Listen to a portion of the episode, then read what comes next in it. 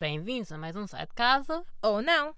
Eu sou o Rui Vieira Cunha. E eu, a Ana La Salete Silva. E com o Sai de Casa vais ter a oportunidade de sair de casa sem ter de fazer. Todas as quintas-feiras damos-te boas sugestões para te divertir dentro de casa. Aconselhamos-te filmes, livros, séries, músicas, eventos online e muito mais. Não sei se sabes, mas na próxima quarta-feira é o dia do jornalista. Claro, e as sugestões desta semana servem para celebrar. Então qual é a primeira sugestão? Vamos começar com o filme. Chama-se Bombshell e conta a história real do escândalo de Roger Ailes na Fox News, que assediou várias mulheres que trabalhavam para o canal.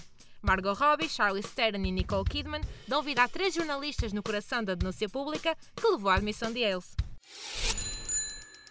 Fiquei com vontade de ver. Na semana passada, a Sai de Casa surgiu fazer massa com cães feta. Nada para ouvir enquanto esperamos que ela saia do forno? Para quem gosta de comunicação, trouxe o podcast perfeito. É o Pergunta Simples, do jornalista Jorge Correia, que nos fala de tudo, desde o jornalismo à simples arte da palavra. Sei que gostas deste tipo de coisas, portanto, se fosse a ti, ia correr para o Spotify. Dica anotada. E para ler, não tens nada? Claro, e mais uma vez a protagonista é uma jornalista. O livro chama-se on the Struggle e foi escrito por James McGrath Morris. É a biografia de Ethel Payne, uma jornalista que foi a primeira correspondente afro-americana da Casa Branca. Ethel Payne é conhecida como a primeira dama da imprensa negra e esteve sempre nas trincheiras da luta pelos direitos civis, como a principal testemunha ocular dos leitores negros. Mas o livro só está disponível em inglês. Uf, depois de tantas sugestões, acho que acabei de tirar um curso de jornalismo. Obrigado, Ana. E esta semana não há sugestões de música? A propósito, eu e a Daniela Oliveira fomos conhecer as Clave Live Sessions e falámos com o artista que atua amanhã. Esta sexta-feira, dia 2 de abril, acontece mais uma sessão online das Clave Live Sessions. O único projeto cultural que não parou no país durante a pandemia tem um conceito simples concertos em ambiente de estúdio com um público reduzido e transmissão online. Alberto Fernandes, programador das sessões, explica que foi este formato que permitiu que o projeto continuasse vivo durante o confinamento. Eu também posso dizer que nós somos a resistência, não é?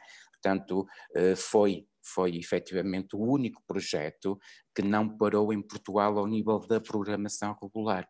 E isto aconteceu porquê?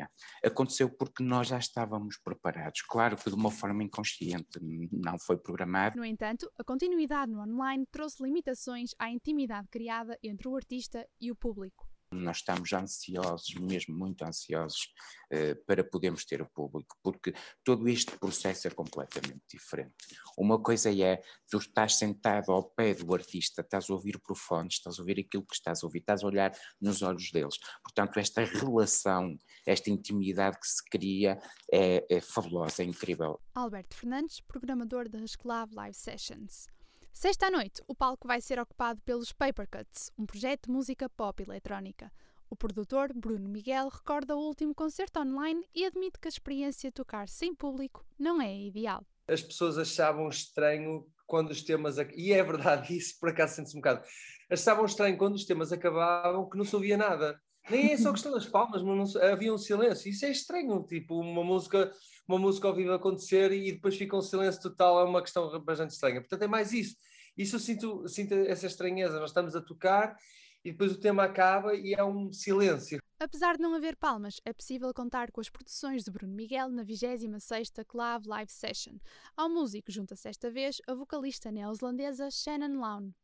Sou apenas eu e uma das vocalistas que eu, eu estou a trabalhar neste momento, tanto em estúdio como ao vivo, são três vocalistas.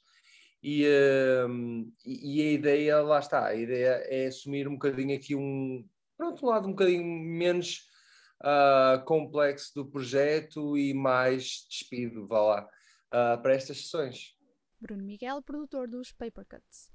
O concerto vai ser transmitido a partir de Guimarães às nove e meia da noite. A sessão pode ser acompanhada nas páginas de Facebook da CLAV e da Comunidade Cultura e Arte e só fica disponível durante dois dias. Quem quiser rever depois o espetáculo pode assistir no canal Alma Lusa na posição 139 da Mel. Fica aqui a sugestão para acabar a semana com música na companhia dos Papercuts. Por hoje é tudo, o Sai de Casa volta na próxima quinta-feira com novas sugestões para te prender ao sofá.